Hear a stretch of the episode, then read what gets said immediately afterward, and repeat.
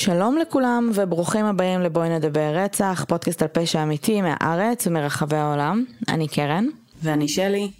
ואנחנו יוצרות והמנחות של הפודקאסט, אז כרגיל תודה רבה לכל מי שחוזר אלינו שבוע אחרי שבוע, ותודה למאזינים החדשים שהגיעו אלינו במקרה היום, אני מניחה. במידה והגעתם לפרק הזה, אני מציעה לכם לקחת אחורה פנה ולחזור שני פרקים אחורה. היום אנחנו בחלק שלוש של קייס, שזה נראה לי פעם ראשונה שעשינו קייס שלושה חלקים, שאגב יכולתי לעשות גם עוד עשר, כאילו באמת. כן, כנראה. כן, אבל אנחנו כרגע בחלק שלוש של הקייס של מייקל פיטרסון, לכן אם לא שמעתם את החלקים הקודמים, אני לא הולכת לה, להעריך עליהם יותר מדי, אז, אז כן כדאי לשמוע הכל מההתחלה. אז אנחנו בחלק ג' והחלק באמת האחרון האחרון, בקצרה ממש, אנחנו נדבר רגע על הפרקים הקודמים שבו נדבר רצח. לפני שנתחיל, פעם קודמת זה היה כזה שמה נדבר על זדורו, ואז החלפנו מילה על זדורו, ועכשיו זה כזה מה קורה בעולם, אנשים עם מכריחים אנשים אחרים ללכת לשדוד בנקים עם חגורת נפץ מזויפת, ואסירים ששלושה כבר נתפסו אבל אסירים שבורחים דרך מנהרות. אוקיי, בגדול נשמע כמו הרבה מאוד סרטים. זה נשמע כאילו קופי פייסט גם של סרטים. כן כן, זה כאילו אנשים הפסיקו להיות יצירתיים, הם פשוט מדקלמים סרטי נטפליקס. זה מה שקורה. שזה מגניב, כאילו ידעתי שזה אפשרי כאילו לעשות את זה פיזית, אבל אוקיי, נשמע שכן. כן. בסדר, אני מקווה שיתפסו את שאר האסירים שברחו, על אף העובדה שכאילו ראיתי מגשט של האסירים שנתפסו. אני מבינה שזה נחוץ, וזה טוב שהם נתפסו, אבל אני כזה, כל ההשקעה הזאת, הם היו בחוץ איזה חמישה ימים, כאילו... כן. יפ, העולם לא עובד כמו נטפליקס. אז כן, אנחנו תקופה די משוגעת. כמה ימים, הם גם כנראה יעריכו את תקופת המאסר שלהם משמעותית על עצם הבריחה, שזה מאוד מדכא, אבל בסדר. זה מאוד מדכא, אני מבינה, אבל כן, כאילו, יש השלכות לברוח מהכלא. כן.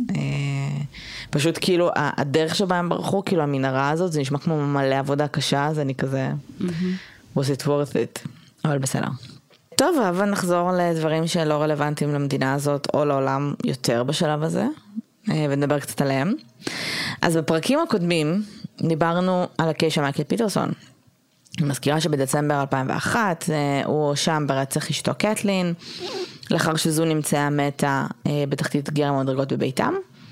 מייקל טען שהוא מצא אותה ככה ושהיא נפלה במדרגות, אבל התביעה טענה שהוא רצח אותה. אחרי משפט שערך כשלוש שנים, שזה אחד המשפטים הכי ארוכים בצפון קרוליינה, מייקל נמצא אשם ברצח מדרגה ראשונה ונשלח לכלא לשארית חייו.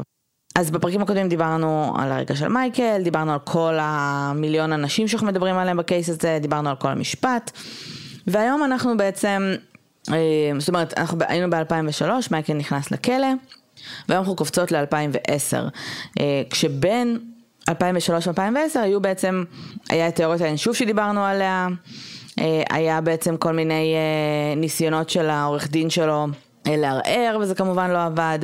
דיוויד רודולף, שבעצם היה העורך דין בפרשה, אחרי שמייקל נכנס לכלא, המשיך לעבוד פרו בונו ולעזור לו כמה שהוא יכל. אז באוגוסט אלפיים ועשר, אנחנו מדברות על עשר שנים אחרי המוות של קתלין, פחות או יותר, טיפה פחות, ושמונה שנים בהם מייקל כבר יושב בכלא.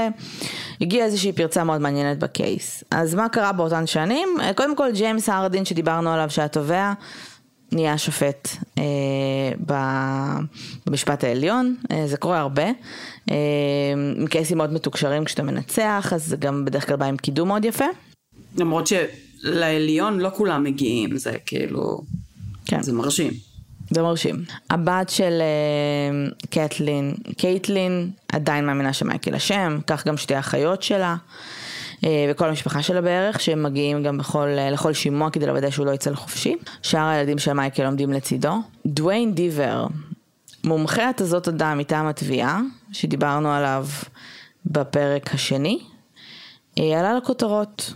עכשיו, למה עלה לכותרות? זה התחיל מאיזשהו איזשהו תחקיר שעשו בכלל על התחום הזה, ועל המכון שהוא עובד בו, בעיתונות, ואז בעצם התחילו באמת חקירות פנים, התחילו לחקור את זה, ואחרי תהליך די ארוך של חקירה, הוא הושעה מהמכון שהוא עובד בו, מה-אס בי איי, כי נמצאו פגמים רציניים בעדויות שלו ובדברים שהוא בעצם עשה, בלי קשר למשפט שמה, כי אנחנו מדברות על, על הקריירה שלו באופן okay. כללי, mm-hmm. אה, לא, לא פגמים אה, רציניים, כי פגמים זה נשמע כאילו טעויות, אבל הרבה דברים שגם בוצעו בחוסר תום לב, בסדר? אה, איי קיי איי שקר, במגוון קייסים, שלושים וארבע קייסים. לא מעט.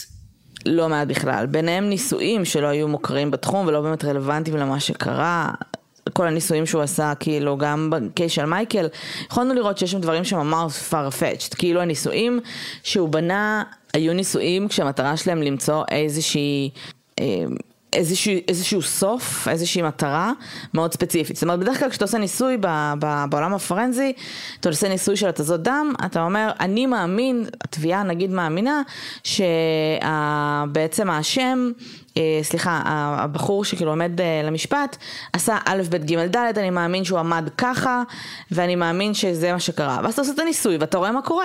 עכשיו, או שהניסוי שלך מאושש, או שאתה אומר, אוקיי, זה לא הגיוני, הוא עמד בתנוחה הזאת, שזה מה שקרה. דוויין עשה את זה בצורה טיפה אחרת. זאת אומרת, בסוף המטרה שלו הייתה, סתם, לוודא שיהיו התזות דם בצורה מסוימת, אז הוא גם זז בכל מיני תנוחות, ו... כאילו הרבה דברים שבסוף לא הסתדרו גם עם העדות של התביעה לגבי מה שמייקל עשה באותו רגע. אז גם הניסויים היו בעצם אה, בעייתיים. אה, דוחות שהושמטו מהם פרטים, זאת אומרת, אה, הוא בשלב מסוים מוציא איזשהו דוח והוא משמיט דברים. פתאום יש דברים שהם כאילו פשוט לא שם, מידע שהוא חסר. שקרים לגבי הניסיון שלו, שקרים לגבי הניסיון שלו בכל מיני תחומים, גם בקייס של מייקל הוא שיקר לגבי הניסיון שלו במקרים של נפילות, כמה נפילות הוא ראה, או כמה נפילות שבעצם רצח בהתזות דם במדרגות, כאילו המון המון דברים שהוא טען שיש לו איזשהו ניסיון ספציפי בהם ולא היה לה. כשבעצם אחד הדברים הכי מפורסמים שבעצם העלה את זה ממש לכותרות, היה קייס של בחור בשם גרג טיילור, שהיה בכלא שבע עשרה שנה על רצח, ובסוף הוא זוכה. ומה שהרשיא אותו הייתה העדות של דיבר, שבסוף, ומהדוח שלו בעצם הושמט איזשהו חלק מאוד מאוד חשוב שהיה מזכה אותו, ולכן דיבר בסופו של דבר בהתחלה השעו אותו, בסוף פיטרו אותו, הוא לא חזר לתחום הזה עד היום, הוא היום לא עובד בעולם של הפשע האמיתי ולא בעולם של המשפט, והוא נהיה העד הכי לא אמין בתולדות העולם בערך, כאילו הוא פשוט שיקר, שחור גבי לבן. עכשיו, במקרה של מייקל, הראייה של התזת דם, גם מושבעים דיברו על זה, שבעצם העדות של דיבר והראיות הללו, הן נחשבו לראיות מאוד מאוד גדולות בתיק, יחד עם mm-hmm. הנתיחה של הגופה, ובעצם היו הרבה מושבעים שכאילו, שהתלבטו, ולא הייתה להם איזושהי דעה נחרצת, ובסוף החליטו להרשיע, זה, זה מה ששכנע אותם, סדר ראיית הזהב mm-hmm. הזו. אז דיוויד רודולף מגיש בקשה למשפט חוזר עבור מייקל פיטרסון, בקשה אושרה, וב-שישה עשר לדצמבר אלפיים ואחת עשרה מייקל שוחרר לביתו עם אזיק אלקטרוני ומחכה למשפט חוזר. עכשיו, יש פה קטע ממש מעניין, כי דיוויד אומר לו, תקשיב, יש לנו כמה אופציות, אנחנו יכולים או לבקש שיבטלו את המשפט, שהתביעה כאילו תחליט שלנו זה, או שאנחנו יכולים לבקש אלפורד פלי, או שאנחנו יכולים ללכת למשפט חוזר, אבל... אם אני הולך איתך למשפט חוזר, אני, אני לא עורך דין במשפט הזה.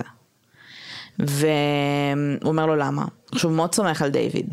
ואז דיוויד אומר לו, תקשיב, כי א', המשפט הזה, הוא אומר, לפחות מה שדיוויד טוען, המשפט הזה מאוד פגע בי, פגע לי בקריירה, וגם היה לי מאוד קשה, איבדתי את האמון שלי במערכת הצדק, ואני חושב שמישהו צריך לראות את זה בעיניים יותר מפוקחות, ושכאילו מגיע מבחוץ, וזה. אני פחות מאמינה לזה, אבל בסדר. אוקיי, כן, זה מאוד מוזר לשמוע. אני מאמינה שהוא ידע שהוא יצא אשם במשפט השני. אשם שוב. וזה יקבור לו את הקריירה. כי דיוויד רודולף היה, לפני שהוא נכנס לקייס של מייקל, היה מאוד מאוד מאוד מפורסם, זאת אומרת... בגלל זה גם לקחו אותו לקייס, הוא היה טוב בלקחת אנשים שבאמת רצחו, ולא להוציא אותם זכאים, אבל הרבה פעמים להוציא אותם בדרגות מפגרות של, של שיט, כאילו של, של מנסלוטר ושל מלא מלא דברים, וידע לעשות את זה מצוין.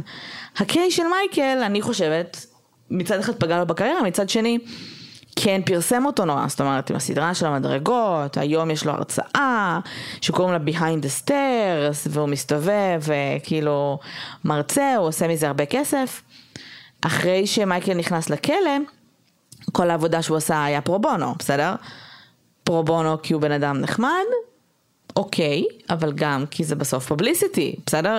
יכול להיות שהוא מאוד האמין בקייס ושהוא מאוד זה, נדבר על זה אחר כך, אבל אני מאמינה שמייקל רודולף חושב שמייקל עשה את זה, אה, דיוויד רודולף חושב שמייקל עשה את זה.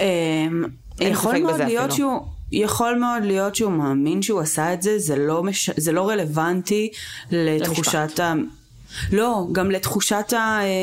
כאילו, כשאתה עושה משהו מתחושת שליחות, כי כעורכי דין פליליים, כאילו, בעצם גם מי שאשם זכאי להגנה מלאה וכולי, אז כאילו, כאילו, לצורך העניין, יכול להיות שהוא לגמרי מאמין שהוא עשה את זה, והוא עדיין חושב שכאילו, בקטע של שליחות, שהוא ראוי לסוג ההגנה וללללללה. אז כאילו...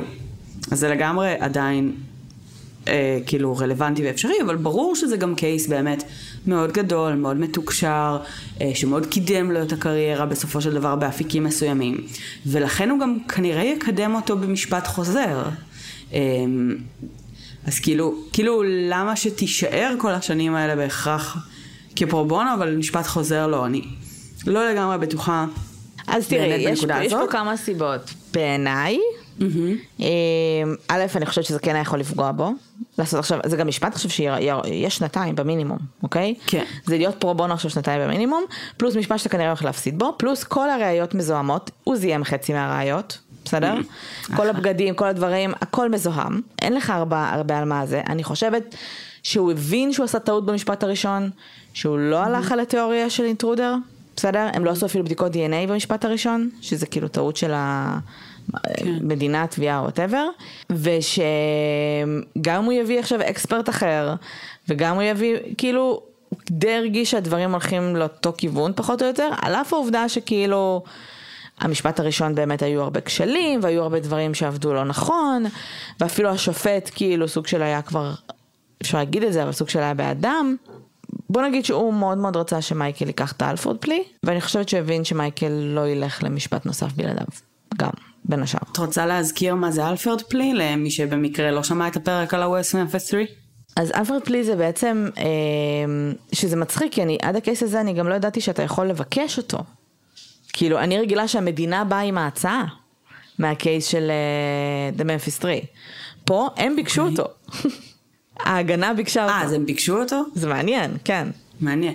כאילו היה מום, אבל כאילו את יודעת, זה לא... זהו, אני מניחה שזה תמיד יכול להגיע משני הצדדים, אבל בלי שהתביעה תביע כל סוג של נכונות לפלי שהוא גם כל כך חריג, זה נראה לי פשוט בחיים לא יקרה, אבל פה זה נשמע שבאמת היה היה כאילו סיבה לסגור את זה כמה שיותר מהר לכולם. אז אלפורד פלי זה באמת... איך אומרים פלי בעברית? עסקת טיעון. אוקיי, נכון. זה, זה איזושהי עסקת טיעון מאוד מאוד יוצא דופן, לא משתמשים בה כמעט בכלל. ומה שזה בעצם אומר, אם אני מקבלת העסקת טיעון הזו, אני כ- כנשמת בפשע מסוים, בפני המדינה ובפני המערכת הצדק, אני טוענת, אני אומרת שאני מודה באשמה, ובגדול אני מודה בכך שלתביעה יש מספיק ראיות כדי להרשיע אותי במשפט, אוקיי? Mm-hmm. אני רשומה כרוצחת, או whatever מה של המשפט הזה, ב, ב, במדינה שנמצאת בה, אני נחשבת לפושעת לנצח, אוקיי? והעונש שאני מקבלת, אה, זה בדרך כלל עונש שווה או פחות, כאילו מהזמן שכבר רציתי בכלא. זה אומר שא' זה קורה אחרי, בדרך כלל בין משפטים, נכון? כאילו בין משפט אה, אה, ראשון למשפט אני, שני. כן. אני לא יודעת להגיד אם החלק שלה, כאילו, זמן כלא הוא בהכרח גנרי, זה פשוט גם מה שהיה במקרה של ה-West Memphis שלוש, אבל כן. אני לא מכירה את שאר הקייסים שהיה את האלפרד פלי. כן חשוב להגיד שהמצב של אלפרד פלי, הוא אומר שאני מודה בזה שה... שהתביעה יכולה להרשיע אותי, אבל אני שומרת את הזכות לומר שאני אני חפה מפשע. זה מה שגם מאוד מאוד ייחודי בעסקה הזאת, כן. שבעצם אתה מודה, אתה לוקח את האחריות המשפטית, הלגלית, החוקית, וכל מה שזה אומר, אבל אתה ממשיך לטעון לחפותך. שזה כאילו ביזרי רצח, ובכלל לא ברור איך העסקת טיעון הזאת קיימת. אין לך מה לעשות עם זה גם, כאילו, במקרה של מייקל זה משהו אחד, אבל אם עכשיו אני מואשמת ברצח, שמישהו באמת רצח את הקורבן, וזה פשוט לא אני, אז ברגע שאני לוקחת את הפלי הזה, אז אני יכולה לטעון עד מחר, אף אחד לא יפתח חקירה מחדש, כי חוקית נכון. יש רוצח, אני יכולה לעשות את נכון. זה לבד, אני יכולה לקחת חוקרים פרטיים, אבל כאילו, חוקית ברישומים אני הרצחת. נכון, אני הורשעתי, כאילו. אבל, אבל למה זה חשוב? למה זה כן רלוונטי, החלק הזה שלה? אני, אני, אני שומר על הזכות שלי להגיד שאני חף מפשע, כי זה אומר שאתה מעולם לא צריך להודות. ואז אנשים כאלה, הרבה פעמים חושבים או יוצאים מכלל הנחה, או מנסים להמשיך להילחם על החפות שלהם, והם בעצם אחר כך יכולים לבוא ולהגיד, מעולם לא הודיתי בפשע באמת, מעולם לא זה, כאילו בקטע של ה, ה, כאילו זה, זה בעיקר על האינטגריטי הזה, שנורא רלוונטי בדיונים של, של הרשעות שווא, והרבה מהם נוצרות בגלל הודעות שווא וכל מיני כאלה, אז כאילו כל הדיון הזה הוא סביב באמת גם העניין הזה של אני לא מודה באשמה, אני מודה בזה שיש לכם מספיק בשביל להרשיע אותי. זה כלי מאוד מוזר. כלי מאוד מוזר. מבחינת המדינה זה כלי שהוא כאילו, אם היה לי משפט שלא עבד טוב, סביר להניח שאם בן אדם קיבל משפט חוזר, כנראה שמשהו הדפוק במשפט הראשון שלו. ויכול מאוד להיות שזה אומר שאין לתביעה מספיק ראיות, לא משנה אם הוא עושה את זה או לא. ועבור המדינה זה טוב, כי זה אומר, זה לא אומר טעינו, בסדר? זה אומר, אנחנו נותנים לך את ה-benefit of the doubt, ואנחנו נותנים לך את האופציה לתת את ה... לקבל את העסקת טיעון הזו, אנחנו לא נותנים לך שקל, ואתה עדיין נחשב לעבריין, וזהו, זה ווין ווין עבור המדינה, זאת אומרת, לגמרי. ועבור ההגנה, זה הרבה פעמים האופציה, זאת אומרת, תמיד יש את ה... לקחת את האלפרד פלי, או להסתכן וללכת למשפט נוסף. ואני, מייקל, בסופו של דבר לוקח את האלפרד פלי, והרבה אנשים מאוד מאוד ביקרו אותו על זה, אבל כאילו, אם אתה חף מפשע, למה אתה עושה את זה? זה שטות, בואו, כאילו, אלפא בן אדם בשלב הזה בן שבעים ושתיים, הוא היה בכלא שמונה שנים, למי יש כוח, באמת, למי יש כוח, וגם, במידה והוא חף מפשע, בסדר, בואי נגיד שהוא חף מפשע, פעם אחת הרשיעו אותך, מה יגרום לך לחשוב שזה לא יקרה פעם שנייה? בעיקר אם אתה חף מפשע, וכאילו הרשיעו אותך על אף העובדה שלא עשית כלום, למה שניקח לסיכון הזה, כאילו, עכשיו, זה רלוונטי, כן, משפטים לוקחים זמן. נכון. ואלפרד פלי זה משהו שהוא מיידי, כאילו חתמת על עסקת טיעון וזהו, אתה מיידית סיימת עם הפרק הזה. אז א', נגיד לצורך העניין בדוגמה של ה-West Memphis שלוש, אחרי שמונה עשרה שנה בכלא, משהו כזה, הם פשוט יום בהיר אחד קמו ויצאו מהכלא בלי משפט, בלי עכשיו עוד להיגרר, בלי עוד באמת התעסקויות משפטיות, הבדל משמעותי, גם אצלו, הוא בן שבעים ושתיים, כי אין לו, אין לו זמן וכוח לשטויות האלה. המיידיות פה היא מאוד מאוד חזקה. ודבר שני, זה באמת כאילו, זה פותר כל liability אפשרית מהמדינה. כאילו, אתם, כולכם, אתה אומר שאתה חף מפשע, המדינה אומרת שאתה אשם, כולכם מקבלים את מה שאתם רוצים, אף אחד לא מקבל שום דבר. כאילו, ו... בטווח הארוך גם, תדעת, אם, אם חושבים על נגיד חזרה לפשיעה, או אנשים שיש להם כאילו, שכאילו, זה חלק גם מהמטרה הרבה פעמים של כלא וכל מיני כאלה, אז זה נהיה פחות אישיו פה, כי הוא כבר מורשע, אז אם יקרה משהו נוסף, הוא מן הסתם יעלה במאגרים מיידית, וישר ישימו לב וכו' וכו'. והוא גם בגיל ובמצב, וכאילו, כאילו התביעה פה לא כזה נראה לי חוששת מזה שהוא יחזור לפשוע עכשיו, או יהרוג עוד אישה, או משהו כזה. זה כזה, טוב, בואו נסיים כבר עם הסיפור הזה ונפסיק לבזבז את כספי המיסים של כולנו על, על עוד משפט. אבל כאילו, זה נכון בקייס נגיד של מייקל ושל ממפ... ממפיס, שהם כאילו סופר מפורסמים, וזה קייסים שיש להם, נגיד מייקל, יש לו הרבה אנשים שחושבים שהוא אשם, כאילו, אבל הוא בן שבעים ושתיים, יש לו משפחה, הוא רוצה להיות איתם, הוא רוצה לבלות את ה-עשרים שנה או בטבר שנשארו לו, והממפיס היו ממש מפורסמים, כאילו כולם ידעו מי אלה. נכון. האנשים הלא מפורסמים שמקבלים את הדיל הזה, ובואי נגיד שהם אכן, אכן חפים מפשע, זה, זה, זה, זה, זה נורא, בסדר? זה נורא. אבל זה כי, קורה? אני לא יודעת. כי אני לא, אני חושבת לא מכירה בכלל. סיבות, אני לא מכירה בכלל. דווקא בהיי פרופייל עושים את זה כאילו? אני חושבת שאחת הסיבות באמת שזה גם מאוד מאוד נדיר, זה כי משתמשים בזה באמת במצבים כאלה, שיש כל כך הרבה לחץ אה, תרבותי וחברתי מסביב, וכל כך הרבה הטיית דעת קהל, שגם ככה לא יצא כלום טוב מהמשפט, כאילו החוזר. כי לכולם כבר יש דעה, ולכולם, כאילו המשפט לא יוכל להתנהל בצורה טובה, ונראה לי בגלל זה דווקא במצבים האלה משתמשים בהם, כאילו, אני לא יודעת כמה משתמשים באלפרד פלי בקייסים שהם לא כאלה. אני לא יודעת, אני אכן אבדוק את זה, כי זה מעניין, אבל זו שאלה טובה. כי אני ישר חשבתי על הסיטואציות שבהם זה לא קייס, שמישהו עכשיו היה עשרים שנה בכלא, בסדר? ופתאום יש לך ראיית די אן איי חדשה. ואת אומרת, פאק, זה לעשות עכשיו עוד משפט, ולעשות... זה ממש, עכשיו, הרבה פעמים, אגב, בסיטואציות כאלה, אתה לא חייב ללכת למשפט, חשוב לי להגיד. נכון. התביעה גם יכולה להגיד, המדינה גם יכולה להגיד, עשינו פדיחה, ביי. כאילו, אתה זכאי, ולקבל את כל הפיצויים, ואת כל הדברים, ואת כל זה.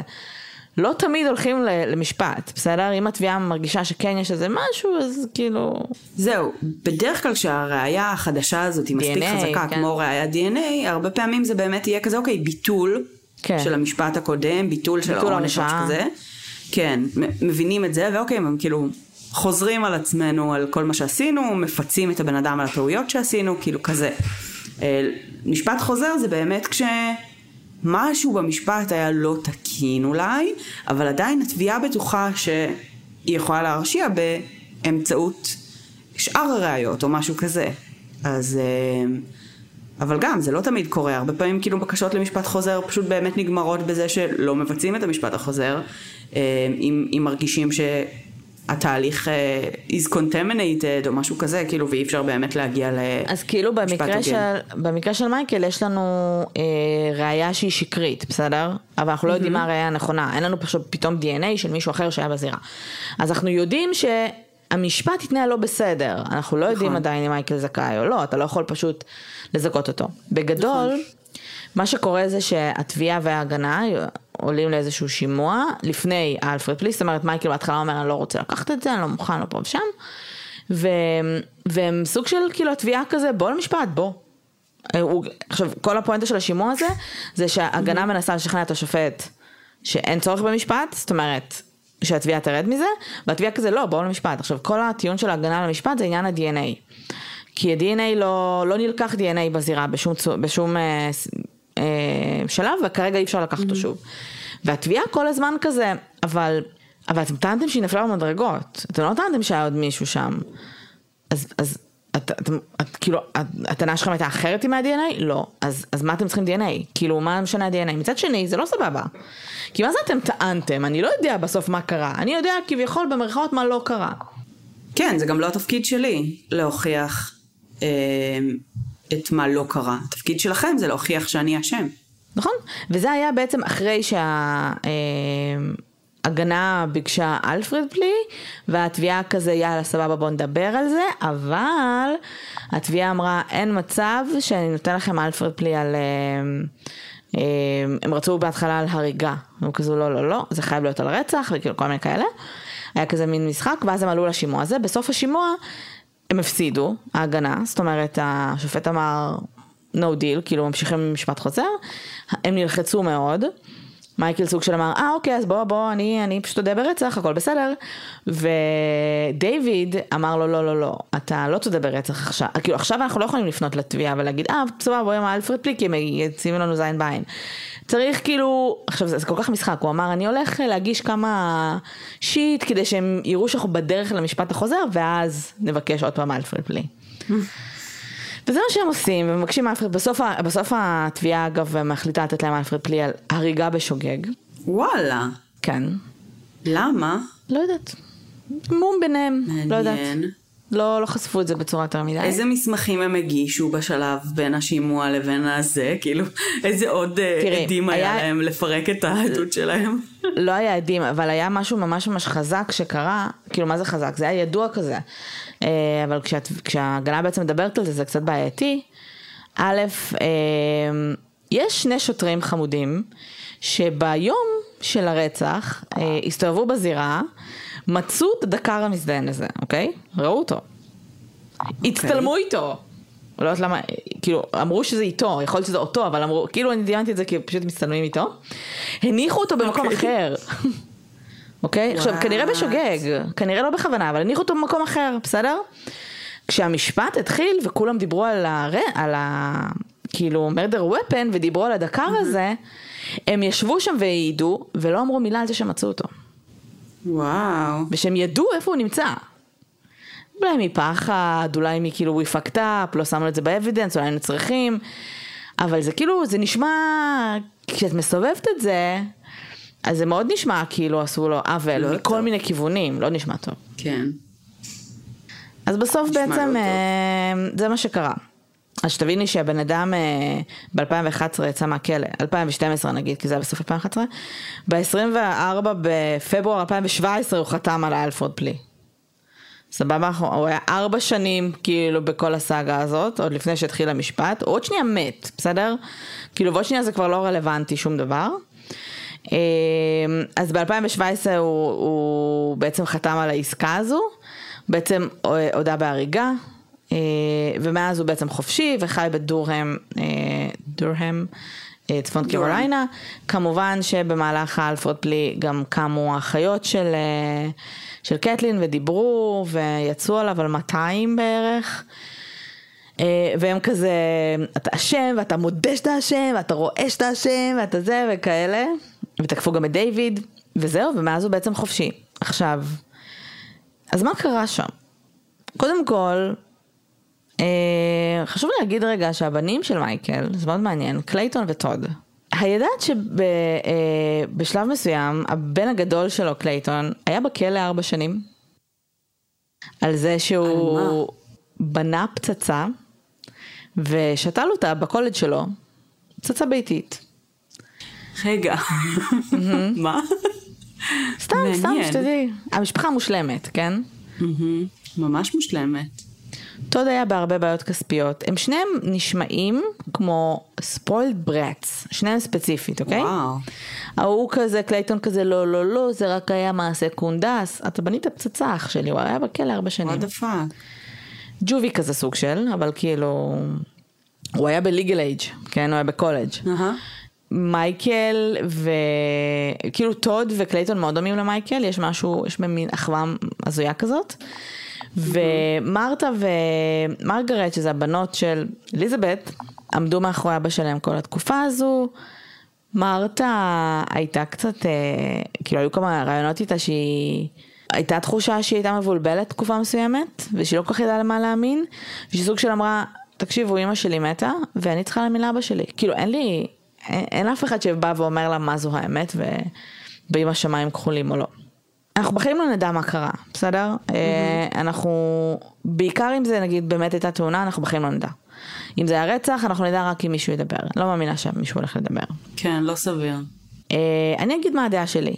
תגידי אחרי זה מה את חושבת. אבל אני יודעת שכולכם תהיו נורא נורא מופתעים. אבל אני חושבת שמייקל עשה את זה. מכמה סיבות. אני חושבת שמייקל נרקיסיסט קלאסי.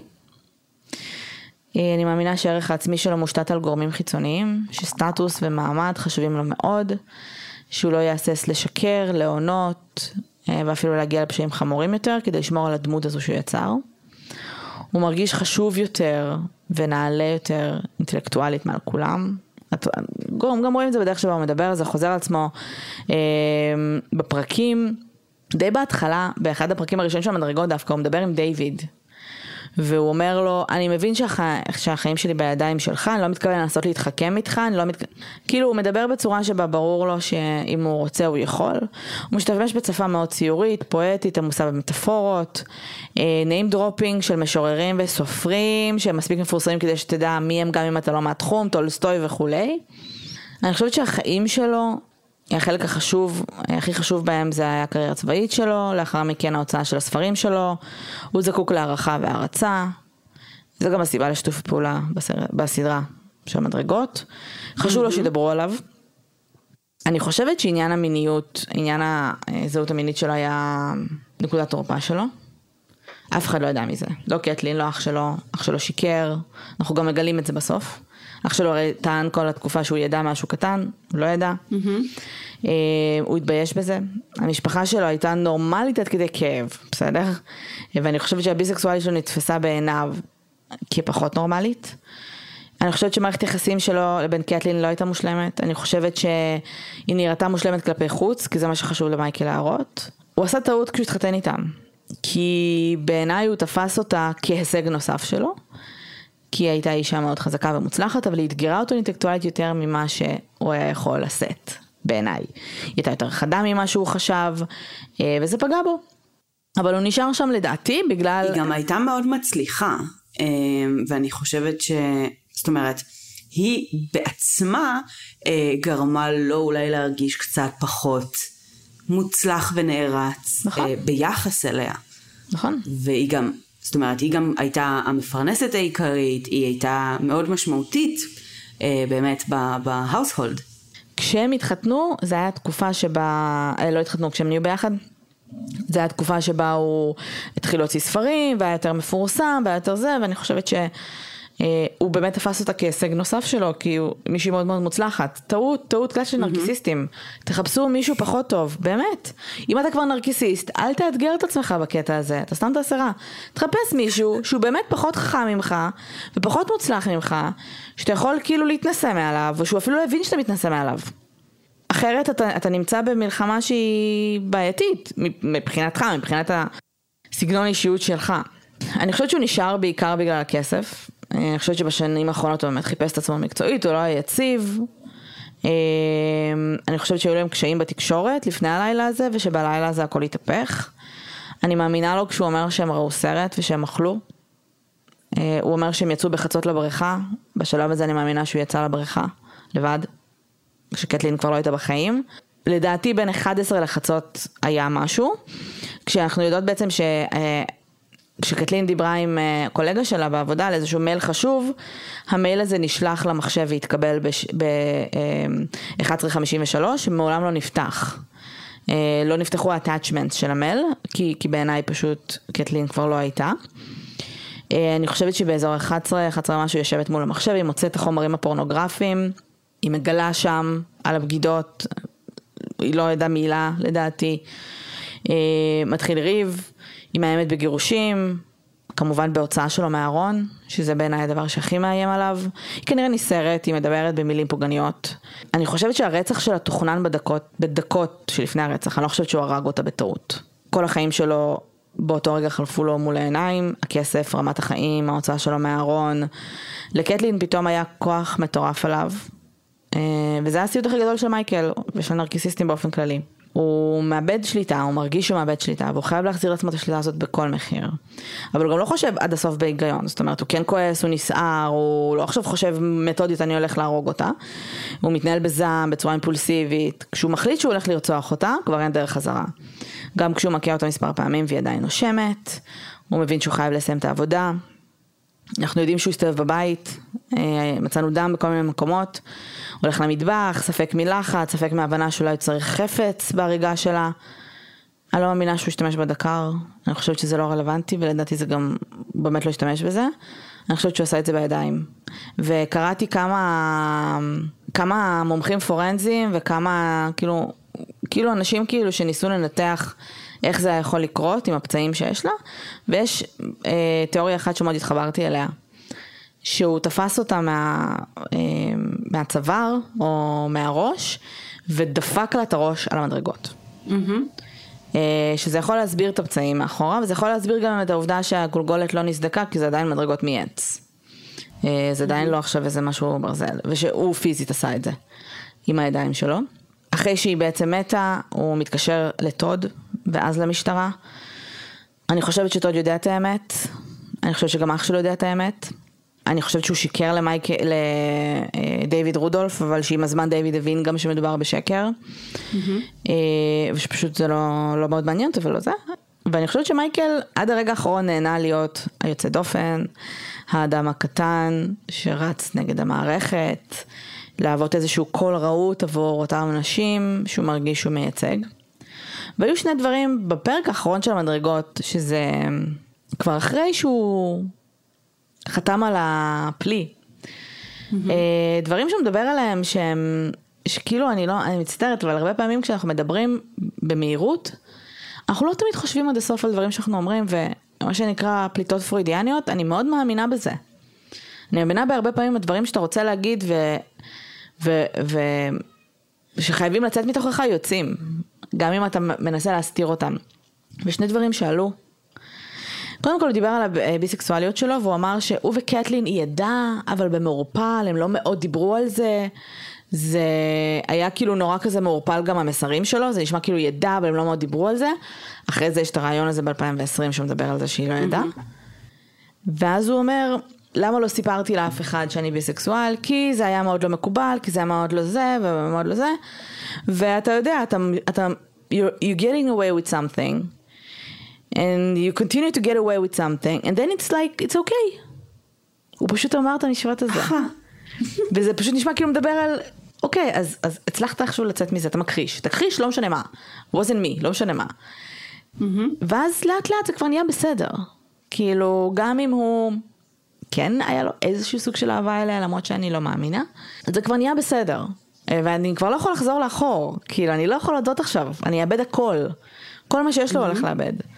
והדבר השני שהוא אומר, זה שהוא מדבר עם אחת הבנות שלו, והיא אומרת לו, איזה כיף שחתמת, ואנחנו שמחים, ו-let's just hang out, כאילו, ומבלי שנדבר על דברים משפטיים, ומבלי שזה, ואז הוא אומר, והוא אומר את זה כל כך מהר, כאילו, לא חושב על הדברים שצאים לו מפה, הוא אומר, until somebody else fucks up, בצחוק.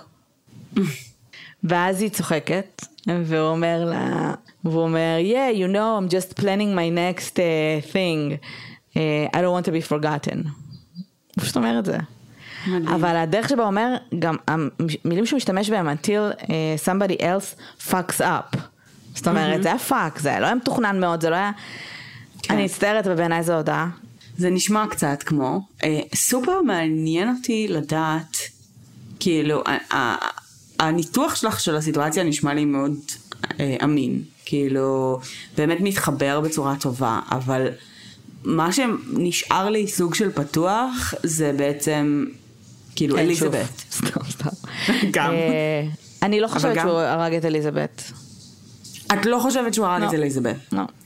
את חושבת שאלה שני סיטואציות מנותקות לחלוטין של נשים שמתו במדרגות באופן זהה סביבו, וזה לא קשור, אבל הוא כן הרג אחת מהן ולא הרג את השנייה? אני חושבת שהרבה אנשים חושבים שהוא הרג את שתיהן, אבל אני אגיד לך משהו לגבי אליזבת. א', המשפט, האנשים שבאו להעיד, אני מדברות פה על שמונה עשרה שנה אחרי, אוקיי? הזיכרון לא משהו. היו אנשים שאמרו שלא היה דם בכלל, שהיה ממש טיפה דם, ממש קצת, והיו אנשים שאמרו שכל הקיר מלא בדם. משהו פה מוזר. עכשיו, תחשבי שהאנשים האלה גם באו להעיד, אחרי שהם יודעים שהוא כבר עומד אה, משפט, לה... כאילו, היו שם מין מניעים שהם לא בהכרח בעיניי, העדויות האלה ממש ממש אמינות. אה, mm-hmm. אני כן סומכת על, אה, על אה, משטרת גרמניה, שהם אכן ראו שיש לה פלואיד, ושיש, אה, כאילו, שיש, דיברנו על זה שהיה לה... דם בתוך הנוזל שדרה, שמעיד בעצם על הדימום המוחי, ושהיו עדויות על זה שהיא דיברה על זה שכואב לה הראש, והיא תכננה, היא כבר קבעה תור לרופא, זה היה ברמה הזו, שזה היה כאבי ראש ממש ממש קשים, כמה ימים עד שהיא קבעה תור לרופא. אה, אני לא חושבת שהיה לו מניע להרוג אותה. יש מלא מלא קונספירטורים, או אנשים שמדברים על זה שהיה לו בכלל רומן עם בעלה, כאילו שנפטר, והיא רצתה לחשוף אותו וכל מיני כאלה. אני לא מאמינה שהוא, שהיה לו איזשהו מניע להרוג אותה. אני חושבת שהיא נפלה, שהיא מתה, לא מהמדרגות, שהיה לה איזשהו דימום, היא נפלה במדרגות, גם הקטע של הצפידת מוות שדיברנו עליה, שבעיניי פשוט לא מסתדר. את זוכרת בכלל מה מדובר? שתך פרצוף מבולבר. אני לא זוכרת את הסיפור של הצפידת מוות שלה, שכאילו למה זה לא מסתדר. התביעה בעצם טענה שהוא הרג אותה לילה לפני, בסדר? והיא נמצאה בבוקר. אבל לא את הצפידת מוות. אז כאילו, אני מאמינה שהיא נפלה, שהיא באמת מתה. אני כן חושבת שהקטע הזה שהוא אמר, my wife fell down the stairs, שזה קצת נתן לו את הרעיון, אני מניחה. באותו רגע. לא חושבת שהוא תכנן זה, אבל יכול להיות שאני טועה. כאילו, אבל כן. זה מעניין. זה תיאוריה מעניינת בעיניי. אני חושבת שכאילו במינימום של המינימום זה נתן לו את הרעיון, כן. אבל בעיניי זה כאילו סטטיסטית לא סביר. כאילו, אני, אני חושבת שבראייה של שמונה עשרה שנה הבדל, אכן יהיה מאוד מאוד קשה לנסות ולחזור אחורה לפשע שפוענח בצורה מסוימת, ולבקר את זה ולנסות להוציא מזה, כאילו זה יהיה מאוד מאוד קשה. אז אני יוצאת מנקודת הנחה שבאמת רוב הראיות והניסיון לחזור לאותו מקרה מאוד מאוד לא אמינים, אבל בראי הסיפור ופשוט ה, כאילו, האופן שבו שתי האנשים האלה מתו אה, בקרבה מאוד גדולה אליו ובהקשר אליו, ועם העובדה שהמוות השני נראה כל כך סביר רצח, קשה לי, באמת שקשה לי. אבל שלי, את אומרת, את אומרת שסטטיסטית זה לא הגיוני, סבבה? עכשיו, תתעלמי ממה שקרה לקטלין. האם זה הגיוני שבן אדם אחד מת מנפילה במדרגות, אפילו אם יש דם, בסדר? זה הגיוני? אנחנו מסתכלים רק על אליזבת, הגיוני שהיא מתה? אנשים יכולים למות מליפול במדרגות, בהחלט. אז זה מה שאני אומרת, רק היא. אני לא מדברת על שתיהם, היא, זה רצח, אבל זה פשוט נפילה בדרגות. אני מבינה, אבל ברגע שאת יודעת שהשנייה זה רצח, ויש דמיון כל כך רב, ובעצם בסופו של דבר גם המוות שלה השפיע מאוד על החיים שלו, זאת אומרת, הילדות שלה הפכו להיות חלק מהמשפחה שלו, וחלק מהאימג' שלו, וכאילו כל כך הרבה דברים שבעצם השליחו עליו, שאני פשוט מצטערת, אני לא מסוגלת להאמין שזה לא היה גם קשור אליו בצורה אקטיבית מאוד. אבל בסדר, באמת, במינימום של המינימום של המינימום, זה היה ברמת ההשראה. אבל במינימום יש לו רצח אחד תחת החגורה, כן. כן, כן, חד משמעית. בעיניי. יש לך משהו להוסיף? בגדול אני סיימתי. לא, אני חושבת שזה סופר מעניין. אני בכלל בכלל בכלל לא הייתי מעודכנת על כל מה שקרה בעצם מאז הקייס המקורי, בעצם האלפרד פלי וכולי, אז מאוד מעניין.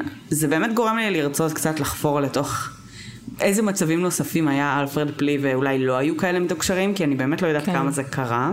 זה מעניין ממש, כן. אבל כן, סורי מייקל פיטרסון, I do not have your back. אני חושבת שאתה רוצח חד משמעית. אני גם, ולצערי אנחנו כנראה גם לא נדע לעולם את האמת, אלא אם כן כזה לפני שהוא ימות ירצה לעשות איזה זהו, אלא אם כן הוא ירד מהכותרות והוא יצטרך קצת תשומת לב, אז אולי הוא יודע, כי זה גם דרך לקבל תשומת לב.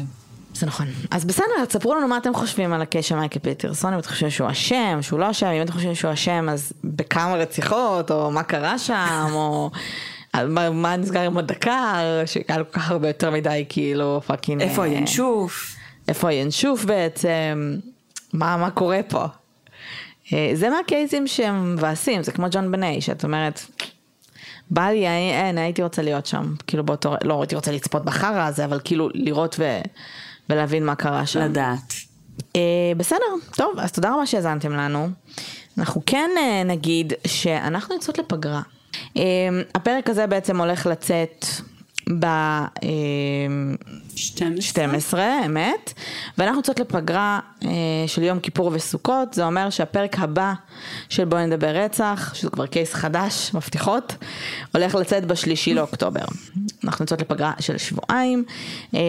אתם מוזמנים לחזור לפרקים שתארם שמעתם, ואתם מוזמנים לחזור לפרקים שאהבתם, ואתם מוזמנים להתחפר בקייס של מייקל פיטרסון, ומי שלא ראה את כל המדרגות, אפילו לראות את זה עוד פעם, אל תראו את כל המדרגות. אחלה בינג' ליום כיפור.